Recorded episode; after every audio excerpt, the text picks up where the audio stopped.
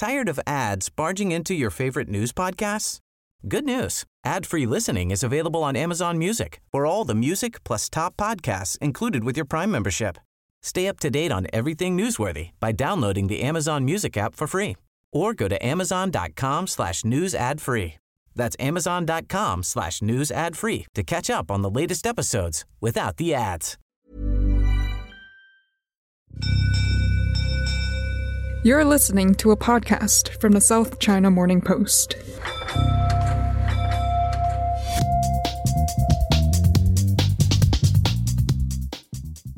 Hello and welcome back to the China Geopolitics Podcast. My name is Jared Watt. I'm the specialist digital editor at the South China Morning Post in Hong Kong. And for those wondering where I've been for the past month, let me say what started out as a short holiday break was extended thanks to a positive COVID test and the extreme difficulty of getting back into Hong Kong. And thus, I speak to you from a temporary studio south of the South China Sea in a city known in Cantonese as Sam Gum Sam. But to business, it's a very significant week to return to your podcast feed. Let me run down a couple of items of interest to us in the world of China geopolitics. Today marks four years since the day Donald Trump announced 25% tariffs on roughly 34 billion US dollars worth of Chinese imports, closely followed by China retaliating with its 25% tariff on goods originating from the US worth 34 billion US dollars. Now, four years ago, we made an entire podcast series detailing the stories of what happens when children's bikes, handbags, washing machines, game controllers are suddenly targeted by tariffs. But perhaps it can be best summed up with this quote from a manager of a factory in Shanghai supplying frames and wheels to one of America's oldest bicycle retailers. Nobody wins in this war, and um, they're hurting different people. Now, in this episode, you're going to hear from a veteran trade lawyer in Hong Kong who's been at the front line of US China trade these past years. This is what he said back in 2020, the day before the US election, on what was then known as the US China Trade War podcast. Biden will certainly change policy. He's much more of a uh, results oriented and a multilateralist, and he'll use more traditional avenues of policymaking in Washington. But the politics haven't changed that much. Um, there are still the drivers of US China tensions are going to continue, and the uh, apprehensions of the American people about China are going to continue, and the apprehensions of China about the United States mm-hmm. are going to continue. So, what does he think now, two years into the Biden administration? And in a week where there's been signals that the Biden administration might lower some, not all, tariffs on Chinese made goods in an effort to stem the inflation that's affecting the US economy. You'll be hearing from Ben Kostrzewa later in this podcast. But today, of course, headlines are dominated by the impending G20 meeting in Bali. Not only will we see US Secretary of State Antony Blinken in face to face talks with China's Foreign Minister Wang Yi, there's also the prospect of a meeting between Australia's new Foreign Minister Penny Wong and Wang Yi after six weeks of intensive competition and island hopping, competing for the hearts and minds of governments across the Pacific. And all this on a morning where the news is of an extraordinary joint press conference between the heads of the American FBI and the British MI5, in which they warned this. The most game changing challenge we face comes from the Chinese Communist Party. It's covertly applying pressure across the globe. This might feel abstract, but it's real and it's pressing. We need to talk about it. We need to act. And let's not forget the fact that by the time I manage to edit this podcast and publish it, there's a very good chance the United Kingdom will have a new Prime Minister. Hold on to your hat. Let's get amongst it. Mark Magnier is one of our North American correspondents based in our New York bureau. Welcome back to the podcast, Mark. Thank you very much, Jared. Mark, I'm speaking to you early on Thursday morning on this side of the world on the eve of the G20 meeting in Bali and on the eve of what's being reported as a significant announcement on tariffs by the Biden administration Let's start with tariffs. What are you hearing from your sources on that? Well, this has been one of the most excruciating things to watch, I think, because uh, Biden has just been uh, really between a rock and a hard place on this. We're getting closer and closer to the November election. Um, I think the uh, the Republicans are you know, going to be very quick to push him on being soft on China uh, if he gives too much. Um, at the same time, he needs to do something uh, to look like he's acting on inflation. I think many economists uh, are questioning whether this would actually um, re- reduce inflation anytime soon. Um, so what we're hearing is this kind of what looks like a, a, a kind of a trying to make everybody unhappy. No, nobody will come out a winner. and so what it looks like, this is, and this could change, obviously, you know, this is Washington and uh, uh, every little um, uh, slimy uh, lobbyist is in there. But uh, essentially that they would give a very small amount in uh, in tariff reduction, something like ten billion dollars, which may be more than your uh, paycheck or mine, but in the context of the 370 billion or so that is uh, that is tied up under Trump's trade war, it's a it's a fraction of one percent. So they would throw some of that. They'd give a little bit of uh, reduction in tariffs on that um, for some consumer goods. And then they'd set up a new process that, of course, is kind of twisty and archaic. But what it does, from what I can tell, is it puts the burden of proof on anyone who opposes lifting a tariff, gets their way until a public hearing happens. So the burden of proof will be on keeping the tariffs. And there are two deadlines on that because basically the way the 301 uh, Section 301 law is written. Trump put in these tariffs, they have a four year shelf life.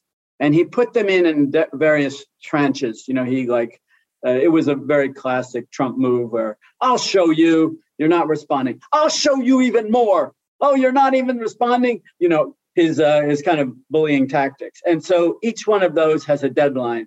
The first one was Tuesday, actually, yesterday, um, yesterday here. And so the people requesting that the tariffs continue have poured in. I just checked the website. 327 different uh, companies and entities have asked that the tariffs be um, continued for that that particular deadline. There's a second one in August, a month later, because four years ago Trump said, "Okay." A month later, I'll, you, I'll show you, and so that already has 85 uh, people opposing. So that's kind of the technical side of it. The political side is that Biden could come in and lift some of the sanctions. Um, and uh, some of the money is on that he would coincide this with the call with Xi Jinping, which he said last month was going to happen. So, of course, everybody is denying that there's any connection between any kind of call with Xi Jinping and uh, lifting the tariffs even in, in a little bit. But uh, you know, politics are politics. Okay, so that's some of the context uh, from what what the scuttlebutt is in Washington on on tariffs. It's fascinating you mentioned about you know that idea of you know Biden being wedged between the, you know inflationary pressures and the need to try and uh, lower those versus being called soft on China, so to speak, leading up to these midterms election where he's opinion polls are somewhere down in the basement. Of course, we've got a story on SCMP.com right now about the idea that the Biden administration might try to wedge China between ongoing tariffs and its new IPEF trade agreement and seeking to sell to the Indo Pacific. Really does seem that China and the US, they have this common doom of this, you know, slow growth, imminent global recession. And, you know, their futures are tied to each other. But it's also very, very tricky politically for Biden to sell this idea of, of lowering tariffs. I think that's right. Um, and, and I think that's why you've seen them rumor and float and leak for weeks and weeks and weeks. Um, and it, it's just there's there's kind of no win for him politically. Um, at the same time, I think um, the longer he waits, uh, the closer you get to uh, November, and by many indications, the harder line that the Republicans are getting because they don't want him to have anything vaguely resembling a win that he can. Not that this would be much of a win um, that he would go into. And then, of course, on, on the tariff issue, you've got the labor unions basically saying absolutely not, nothing should change. We need all trade with, with China uh, the way it is. And business has been a little more uh, nuanced because they can't, I think, politically, they cannot come out and say, we support China either in this context. So they've tried to make the argument, uh, as Biden has, um, that this is a way to address the 8.6% uh, inflation that we're we're seeing, and also kind of uh, a nod to the fuzzies to say this will help families and people with with children who who need um, products that come in from China. So let's turn to what's going to happen over the next 48 hours in Bali. We've seen that Antony Blinken is set to have a meeting with Wang Yi. These meetings are always closely watched to see whether they're friendly or fiery. What do we know of this meeting between Antony Blinken and Wang Yi? What is the agenda? What are you hearing from your sources? Start with the big context first. I think when the Biden administration has come in with the uh, partners and allies approach, very different from uh, Trump's nativist America first uh, issue, where he would get many of his own uh, allies angry. There is a real contest, I think, between the US and China for the developing world, for the developing countries. And so I think uh, uh, G20 uh, in many ways uh, plays more to China's hand than, say, the G7 uh, which has been pretty unanimous in um, slamming Moscow and um, pu- pushing China by uh, sort of uh, as, as a part of that. So, uh, so I think this that will be interesting on this count. Both both of them will be, I think, playing to the lesser developed countries uh, of the G20 relative to the G7. So that's one thing. I think the thing that the the U.S. is looking at uh, for this meeting, one of these is to try to prevent Beijing from moving any closer to Moscow on on the Ukraine situation. The Americans have been, uh, you know, have made statements to the effect that China has not involved, uh, been involved in any uh, serious violations of the sanctions. And so they want to make sure that that is the case and that there isn't any slippage. There is some concern over uh, the oil that, that, China is buying a bit more oil from Moscow, but it has not been anywhere near what India was doing. So, so that's I think that's one of the issues. The other issue that I think we've seen uh, uh, in several recent meetings, including the one between Jake Sullivan and Yang Jiechi in Luxembourg, and um, a little more tensely between Defense Secretary Lloyd Austin and uh, Defense Minister Wei Fenghe, is just a desire to make sure this doesn't go off the rails. The language, the tensions around Taiwan, um, the um, piercing of strategic ambiguity, this uh, concept that uh, where the U.S. does not say for sure whether it will come to Taiwan's defense, uh, and the Republicans in particular are are pushing the the fold on that, and that has made Beijing very concerned. And then you know all of the on the ground closer run-ins between uh, navies and uh, air forces, what have you. There is concern on both sides that this not get out of control. And so I think that is a second uh, point to just make sure both sides are on the same page. And then I think probably the third one for the US is to try to thread the needle a bit over um, how do we um, make sure that we keep pressure on Moscow, uh, keep the sanctions in place, but at the same time, given that Russia is a huge energy supplier, that we uh, address the gas pump uh, inflation, which is an enormous political liability for Biden. He just, he just uh, Americans love their cars, and and that big number right next to the gas station, they drive past that ten times a day. So, so there's a hue and cry to do something about it. So that, that those I think are some of the major things we're going to see. That's fascinating, Mark. And of course, as world headlines scream the idea of global recession coming towards us. Joe Biden really has difficult decisions to make in terms of tariffs, in terms of policy. And of course, this shared future that the US has with China, given the depths of their economic relationship. It's great to talk to you again. We will, of course, look for your reports and analysis on scmp.com. Thanks for joining me. Thank you very much, Jared.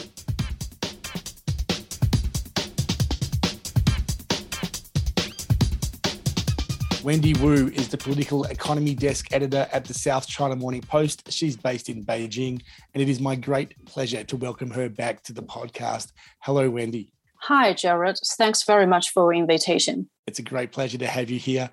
Can I start by asking you about this extraordinary joint press conference held overnight, our time, by the heads of the FBI and MI5, claiming China is the preeminent threat to Western society uh, through you know cyber crimes, etc. What kind of response has this received in Beijing?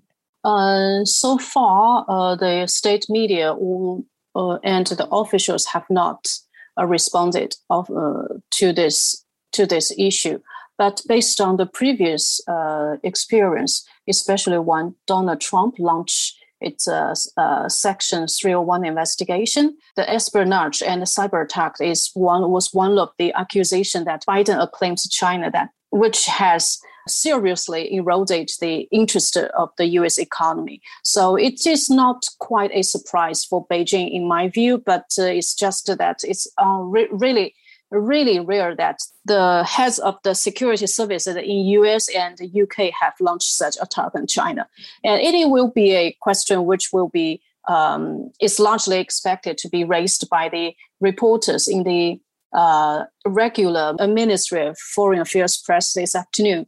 But I think that the official line will remain largely the same with the previous one that China denies it has conducted any state-backed espionage activities, and it will also be interpreted as another containment tactics by the US and its Western allies to, to pressure China in the overall tensions. And as I said in the introduction to this podcast, it just seems quite extraordinary to have that press conference the day before the G20 meeting begins in Bali. So of course, we'll see what happens uh, this afternoon at the uh, Foreign Ministry press conference in Beijing, and we'll see how that plays out with uh, Wang Yi uh, in in Bali. But let's let's turn to this this anniversary we have today of sorts, this four year anniversary of the trade war. You wrote in the latest Global Impact newsletter that quote the trade war used to be a trendy topic in China, but now there is a sense of fatigue in discussing the issue. Can you tell us a bit more about that and, and what you're hearing about this? Uh, when China and the US were negotiating the phase one trade deal, the general sentiment in China is that China has made great compromises as because it is still think that the trade issue is still a sort of the stabilizer or the last stone to stabilize the, the overall uh, relations of the two of the world's two largest economy. Uh, so there are quite a lot of uh, ex- uh, high hope on this thing to to ease the tension. So uh, from that time, it has been discussed quite a lot about what kind of compromises China has been made and whether China is able to deliver such high commitment in the phase one trade deal.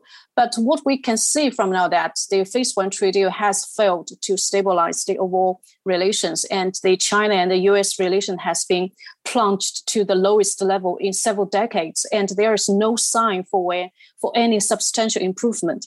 And the trade issue, especially this tariff issue, has been dropped from the table of or the top of the discussion agenda in Beijing because on one hand, observers and um, uh, manufacturing uh, a factory on the ground has said that they've already adjust uh, get accustomed to the situation and they adjusted their production and export strategy based on the higher tariffs. So they are they have been getting accustomed to it. And uh, on the other hand china's trade surplus against uh, U.S. has been remain resilient despite of the tariff war. Meanwhile, China is facing a very heightened and uh, uh, containment from the U.S. in almost every aspect.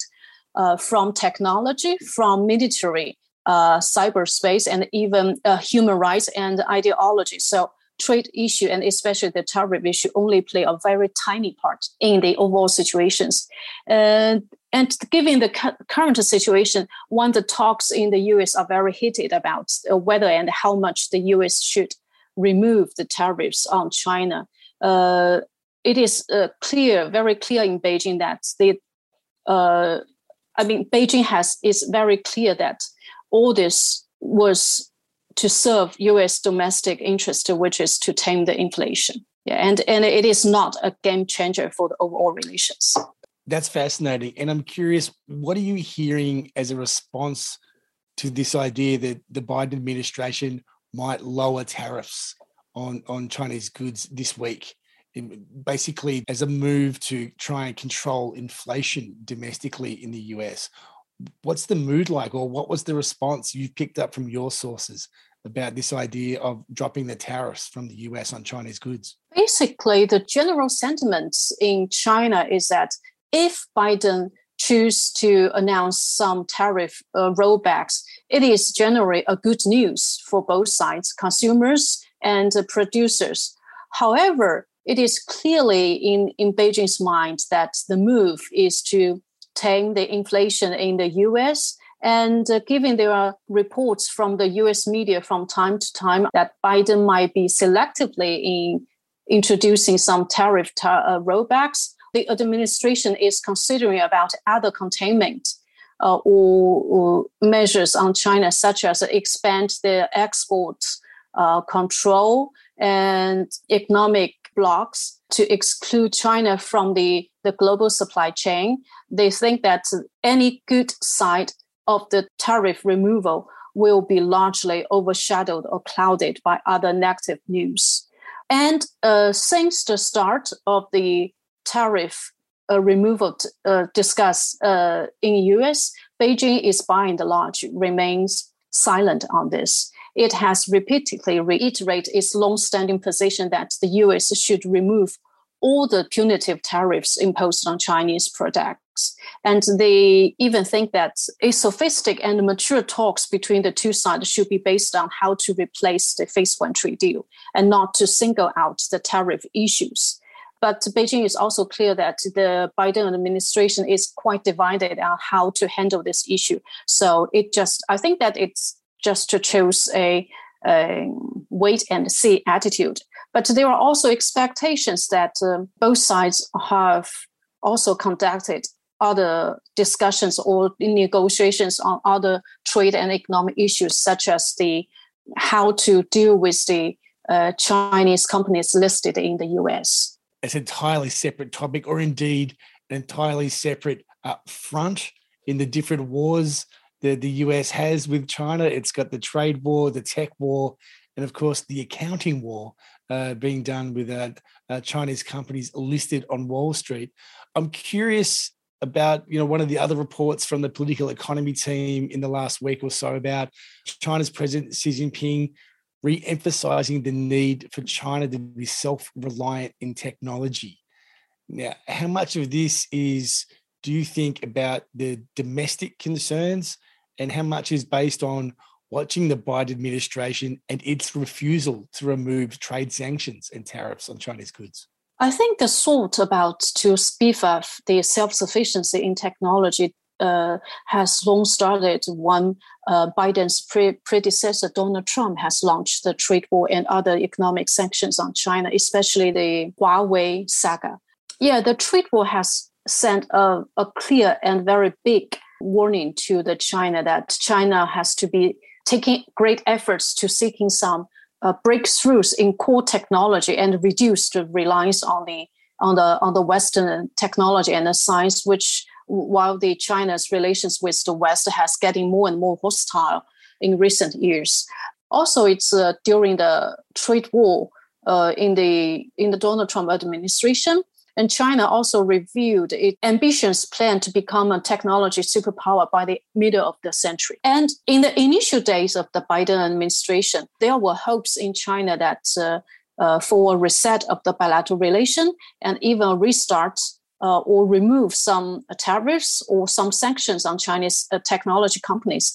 But uh, very quickly, such hopes have been dashed, and there are more and more disappointments in the initial days of the Biden presidency, especially in its 100 day uh, action plan. And there is nothing about that improving ties with China. And, and we can see that after one and a half year, Biden administration is just uh, inheriting the uh, the previous one's uh, containment uh, policy against China. So Beijing has been doubling down on the self-sufficiency in technology. And you did pick up in the Global Impact newsletter the fact that there's been absolutely zero trade negotiations, phone calls, Zoom calls, any kind of contact on that level between the US and China. From from your end in Beijing, do you think there is a mood to try and restart negotiations over the phase one trade agreement or indeed to strike a new trade agreement with the US? Mm, the newsletter I did was last week, and this week, earlier this week, the uh, Vice Premier Liu He and uh, Treasury Secretary Janet Yellen, they held their first phone call since October last year to talk about a broad issue on economy and the trade. And that is the first their interaction at the very senior level to talk about, to have any substantial and constructive discussions on the trading trade issues between China and the US. And the tariff or the trade issue is just uh, one of the topics between the two chief economic officials and they are they have talked about also talked about the global supply chain, uh, how the two economies should coordinate in the global recession risks, and even uh, the U.S. side has said that um, they talk about the uh, the Ukraine crisis. I think that the Ministry of China's Ministry of Commerce and uh, uh, China's uh, Ministry of Foreign Affairs have said before, uh, from time to time, that there mm, there are working level discussions among the two on this issue. For Beijing, I think that uh, uh, still let's go get back to go back to the initial days of the Biden's uh, presidency. I think that at that time, the foreign ministry held a uh, sort of the uh, discussion or meeting with the U.S. business community in China, and they sent out a very clear signal that they wanted to restart the negotiation on the phase one deal and how to replace the phase one deal uh, when the US is ready. And and Chinese side is open to any suggestions and any discussions uh, to on this issue. And they even raised the proposal that maybe the two countries can start to negotiate the bilateral investment treaty, which was dropped by the uh, dropped during the last days of the Obama administration. But that proposal is just uh, just to get a cold shouldered by the U.S. said. Um, so, given that uh, the ten, the heightened tensions in between the two countries on South China Sea, on Taiwan, on Xinjiang, on Hong Kong, the U.S. has has been delayed in announcing its a very specific China policy or China playbook. So um, there's have been not very intensive senior level engagement between the two on the on the economic issue. So I think that given the current situation, Beijing is still waiting for a very clear signal from the Biden administration how those economic officials trying to gap their bridges on the on their treatment on the uh, on the tariff issue and how uh, they are also waiting for signals that how the uh, White House is going to impose sanctions or uh, or even launch the uh, new investigation on China's, such as uh, industry subsidies or even this um, cyber espionage thing, uh, then it will form a better idea of the big picture from the uh, the White House, and they will have its own source of how to conduct the negotiations. And I think that maybe in um, maybe it will also be included uh, in the talks between Wang Yi and his U.S. counterpart Blinken. I was just thinking, Wendy, we can only look forward to hearing what comes of this meeting between Antony Blinken and Wang Yi over the next couple of days in Bali. We'll, of course, look for the reporting from your team on SCMP.com, what comes from the G20 meeting. Wendy Wu, Political Economy Desk Editor for the SCMP. Great to have you back. Thank you very much for your time. Thank you. As tensions flare between China and other nations, it's important to understand how this affects the rest of the world. Our weekly Global Impact newsletter, sent by email, will help you stay informed with expert insights. Sign up at scmp.com/newsletters. Ben Kostrzewa has been a perennial guest on this podcast over the last four years as we've tracked the development of what's now known as the US China trade war. He's a senior counsel with Hogan Lovells based in Hong Kong, and he's former assistant general counsel at the Office of the US Trade Representative, the USTR, where he handled US China disputes and negotiations, WTO disputes, and FTA negotiations. Ben, welcome back to the podcast. Thank you so much for having me. It's a uh, you know curious anniversary, four years since Trump announced this big boost in tariffs on Chinese goods. The last four years, you've been negotiating the terms of trade between importers and exporters from China and the US, thrust into the front line, so to speak. How's your job changed? What's the situation for you right now? You know, it, it has changed in uh, in myriad ways. Uh, certainly, the pandemic had changed it. I never expected I'd spend much of 2020 negotiating mask and PPE contracts between uh, Chinese suppliers and U.S. hospital systems and uh, nonprofits and others. Uh, that was completely unexpected.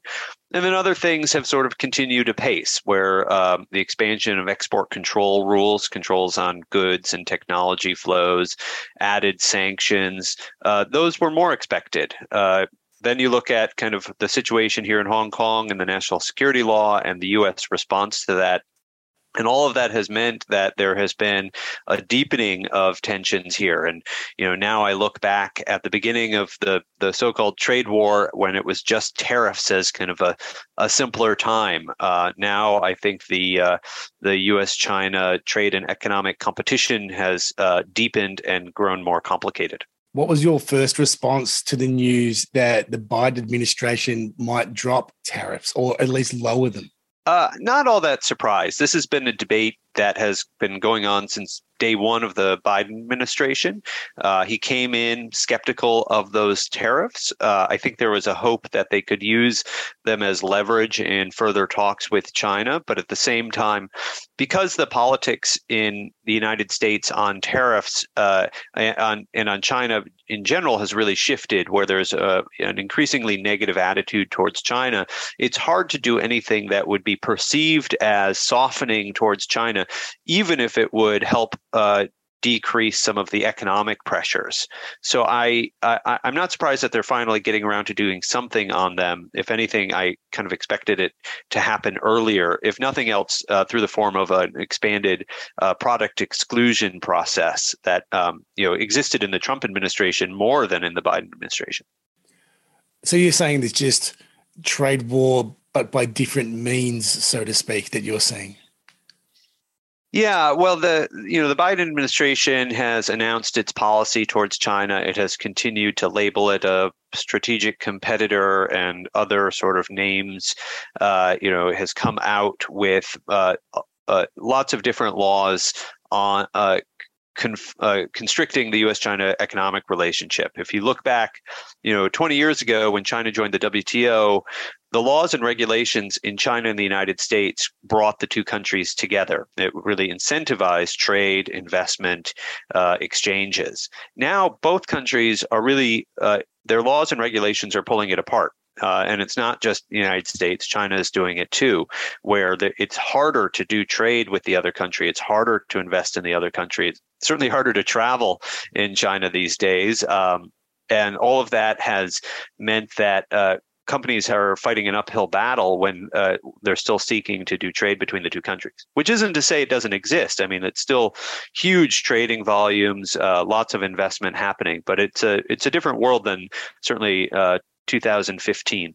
And just going back two years, you spoke on this podcast the day before the US election and contrasting where we are now.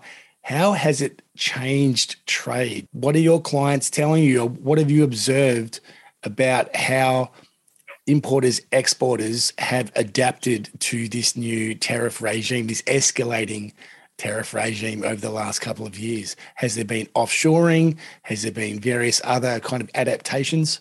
Yeah, I think you know we're not controlling for variables here. So we have the tariffs that have happened. And I think for companies that were able to manage those, some left China who have large volumes of trade into the United States and were, uh, you know, a, a factory that they could put somewhere else. So we did see some reshoring to South Korea, Taiwan, Vietnam, Thailand, and some back into the United States, although not as much as I think the Trump administration had hoped for. At the same time, you know, some companies were able to maneuver around those tariffs, uh, you know, uh, adjusting prices, raising prices for consumers slightly, eating some of those costs, finding ways to keep their factories in place because the Chinese supply chain was still the only place they could really have their their operations. And then along came COVID and the uh, lockdowns in China, the logistics hassles, and so for then I think you're seeing a new wave of companies saying, well, not only do we have these tariffs, but even the efficiencies that we came to rely upon in China are uh, are lacking, and so you're seeing a new wave of investment either in the United States or elsewhere as companies at least see to balance their exposure to China uh, after I, it really feels like the last six months was when a lot of companies got fed up where the rest of the world opened up and China, you know, maintaining this zero COVID strategy made them less competitive when it came to these operations. And then you add on export control rules, sanctions, uh, limitations on uh, supply chain, forced labor, all these new rules and regulations that uh, companies have to comply with. And it just makes for a very complicated supply chain and not the simplicity that they came to rely upon. It's very interesting. You speak about the last couple of months and the frustrations you're hearing from your clients. And I'm wondering, you know, with the Shanghai lockdown, you know, initially told to residents as five days, went for 63. The shockwaves of that through the supply chain, the world's busiest port, operating 24 7, suddenly couldn't get truck drivers. The ships, as we've seen on the on the ship tracking radar, are backed up in their hundreds, if not thousands, off the coast of Shanghai. How much is that continuing to impact these decisions businesses are making yeah, I think it was a shockwave to the reliability, uh, where you know for both uh, foreign manufacturers, but also Chinese companies, really seeing that you know that they could be locked down in this way and and that their factories could be shut off. I've i've heard anecdotally that a lot of companies still haven't ramped up even though a lot of the lockdowns have ended because it's expensive to ramp up production again and then stop it and they don't quite trust that they're not going to just get locked down again. And I've, I've seen in the news recently that uh, Shanghai is going through another battery of testing. And so until there's reliability, until there's consistency and faith that uh, these lockdowns are going to happen again, I think China is going reputation as a reliable place to do manufacturing, both for Chinese companies and for multinationals, is going to continue. The other point is that consumer behavior has changed rapidly, right? We we went from everyone ordering a Peloton and uh, weights and and everything else into in our homes to uh, oh we're out of our homes. We don't need uh, quite as many consumer goods from China because we're spending again on restaurants and travel. But now all of a sudden, you know, inflationary prices on fuel, food, uh, housing uh, has also decreased consumption, and so there's a lot of different factors going on. Uh, but some in China's control and some uh, you know related to the broader macroeconomic trends. We're speaking on a Thursday. There is there's a possibility that the Biden administration might make an announcement on the lowering of some tariffs. Is it going to change conditions for trade between US and China a lot? Or do you think companies have already made their decision about what the future will be? Uh, well, at the risk of uh, having a bad prophecy, um, what I what I've heard is that there could be a fairly minor number of consumer goods where they unilaterally simply lift the tariffs, and so people have talked about bicycles and things that uh, consumers might buy in big box stores like Walmart as just a nod to the uh, inflationary pressures that are really affecting ordinary Americans. I mean, uh, on the other hand, those inflationary pressures are not are less about consumer goods and more about these other areas that we mentioned, you know, fuel and food and housing, healthcare, education that have existed for a long time and those are the things that where people are more worried about and so you you know you knock off a few dollars of the price of your bicycle that's not going to kind of change the overall budget of the ordinary american uh, the other thing, though, that I think the Biden administration will pursue is a new product exclusion process. And so that's where individual companies can apply to the US government and have a tariff removed. This exists in the Trump administration, and they, they granted about 1 in 10, uh, 13% of these applications before. Um, and uh, you know I worked on a, a, quite a few of those. Uh, and for companies that can navigate that process, that could mean millions and millions of dollars of tariff savings. And I think what you might see is a new process, but the granting of more of those uh, exclusion requests. So if you know all of a sudden they're able to say, okay, well these products aren't made in America. There's no U.S. competitor that we're dealing with from China.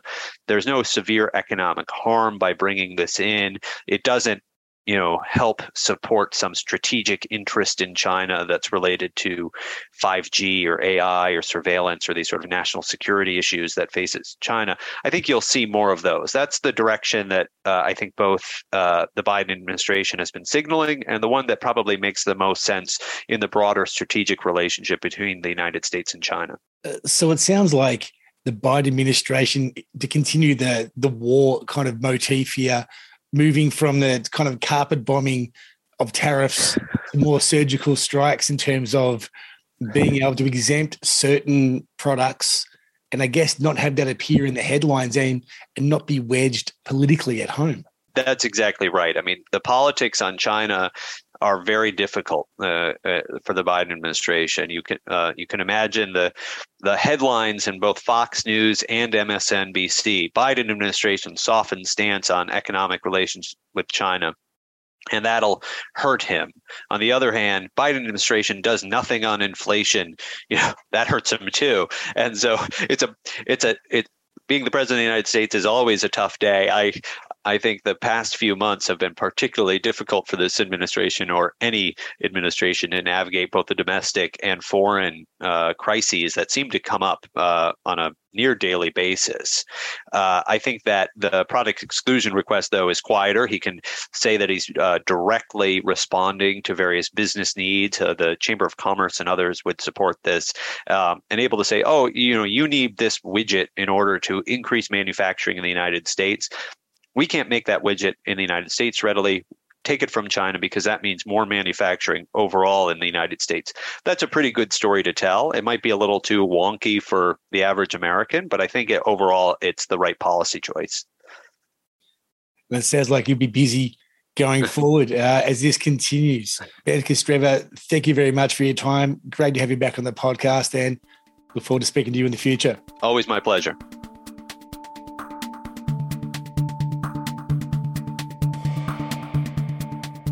And that's all for this initial return of the China Geopolitics podcast. Don't forget you can follow all of the latest news and analysis from the G20 meeting over the next 48 hours at scmp.com. Don't forget you can follow the political economy team on Twitter at SCMP Economy. I'm at J underscore Watt. Great to be back in your podcast feed. Great to be back on the microphone. Look forward to chatting to you next week.